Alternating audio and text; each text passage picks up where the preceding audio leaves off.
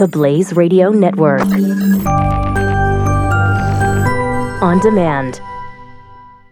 I got a clip here I want to play from Monty Python's The Life of Brian. Uh, if you've never seen it, it's about a guy, Brian, who was born in the stable next to Jesus. And the three wise men come and they, they you know they follow the star and they get close, but they're just one stable over, and they think that Brian is Jesus, and uh, hilarity ensues. I think it's it's interesting that this comedy was made in 1979 could only work if people know the story of Jesus. Right? So, so, for it to have been made and to have been received by an audience, like in order for the in order for the jokes to for in order for the irony to be there, people would have had to know the story of Jesus. I think if this movie came out today, no one would get it. But anyway, so this is Brian. He's around a bunch of people and they're they're criticizing the Romans. And I want to play this because I feel like this is the same as a group of college kids complaining about America and the West and Western civilization today, even though they bask in the glory of it every single day. Here it is. They bled us white, bastards. They taken everything we had. And not just from us, from our fathers, and from our fathers' fathers. And from our fathers' fathers' fathers. Yeah. And from our fathers' fathers' fathers' fathers. Yeah, all right, Stan, don't labour the point. And what have they ever given us in return? The aqueduct? What? The aqueduct. Oh, yeah, yeah, they did give us that. Uh, that's true, yeah. And the sanitation. Oh, yeah, the sanitation, Reg. Remember what the city used to be like? Yeah, all right, I'll grant you, the aqueduct and sanitation are two things the Romans have done. And the roads. Well, yeah, obviously the roads. I mean, the roads go without saying, don't they? But apart from the sanitation, the aqueduct, and the roads... Irrigation. Medicine. Education.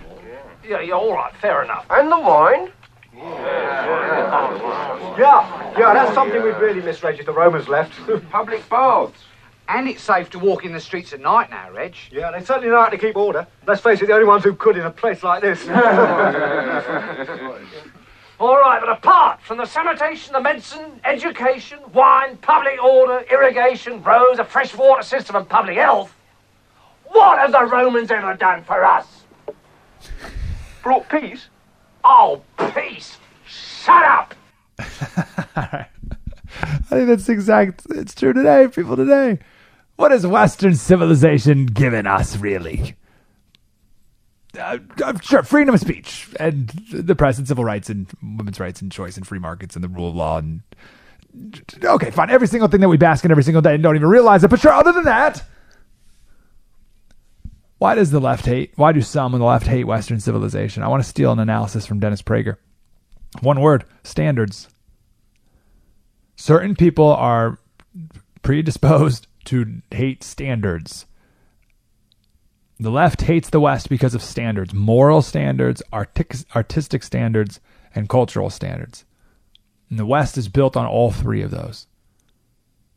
And people hate standards because where there are standards, there is judgment. And people hate to be judged.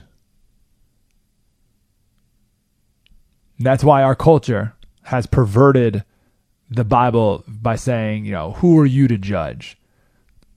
You're the, oh, who are you to judge?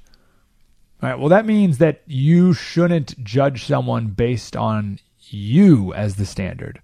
You should judge yourself based on God and Jesus as the standard and realize where you fall short.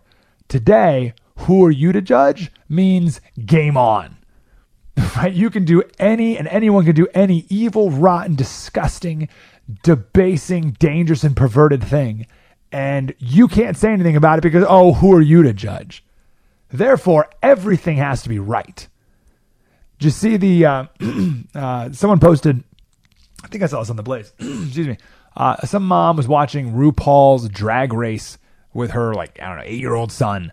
And the boy said that he wanted to wear a dress and makeup. So the mom did and posted all these pictures of her little boy in drag and was super proud of it and what the heck is wrong with you? Oh, who are you to judge?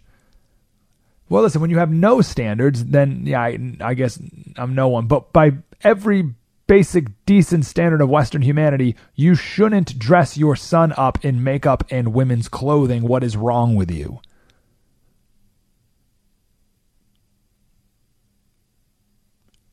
On my local show the other day, just yesterday, we talked about architecture. We don't have time to do that today.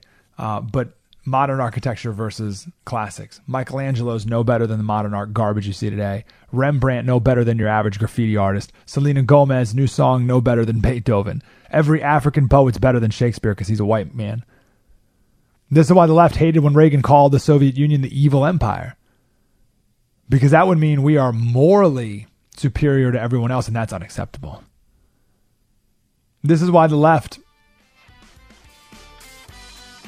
defends Islam. Because Muslims hate the West, and the enemy of my enemy is my friend. This is why the left hates Israel because they're Western. This is why they, they support the Palestinians because they're anti-Western. Enemy, enemy, my friend. Standards. People who hate standards, moral, artistic, and cultural, tend to find everything wrong with the West. Mike Slater Show. Spread the word. This is Mike Slater, part of the next generation of talk radio. On the Blaze Radio Network.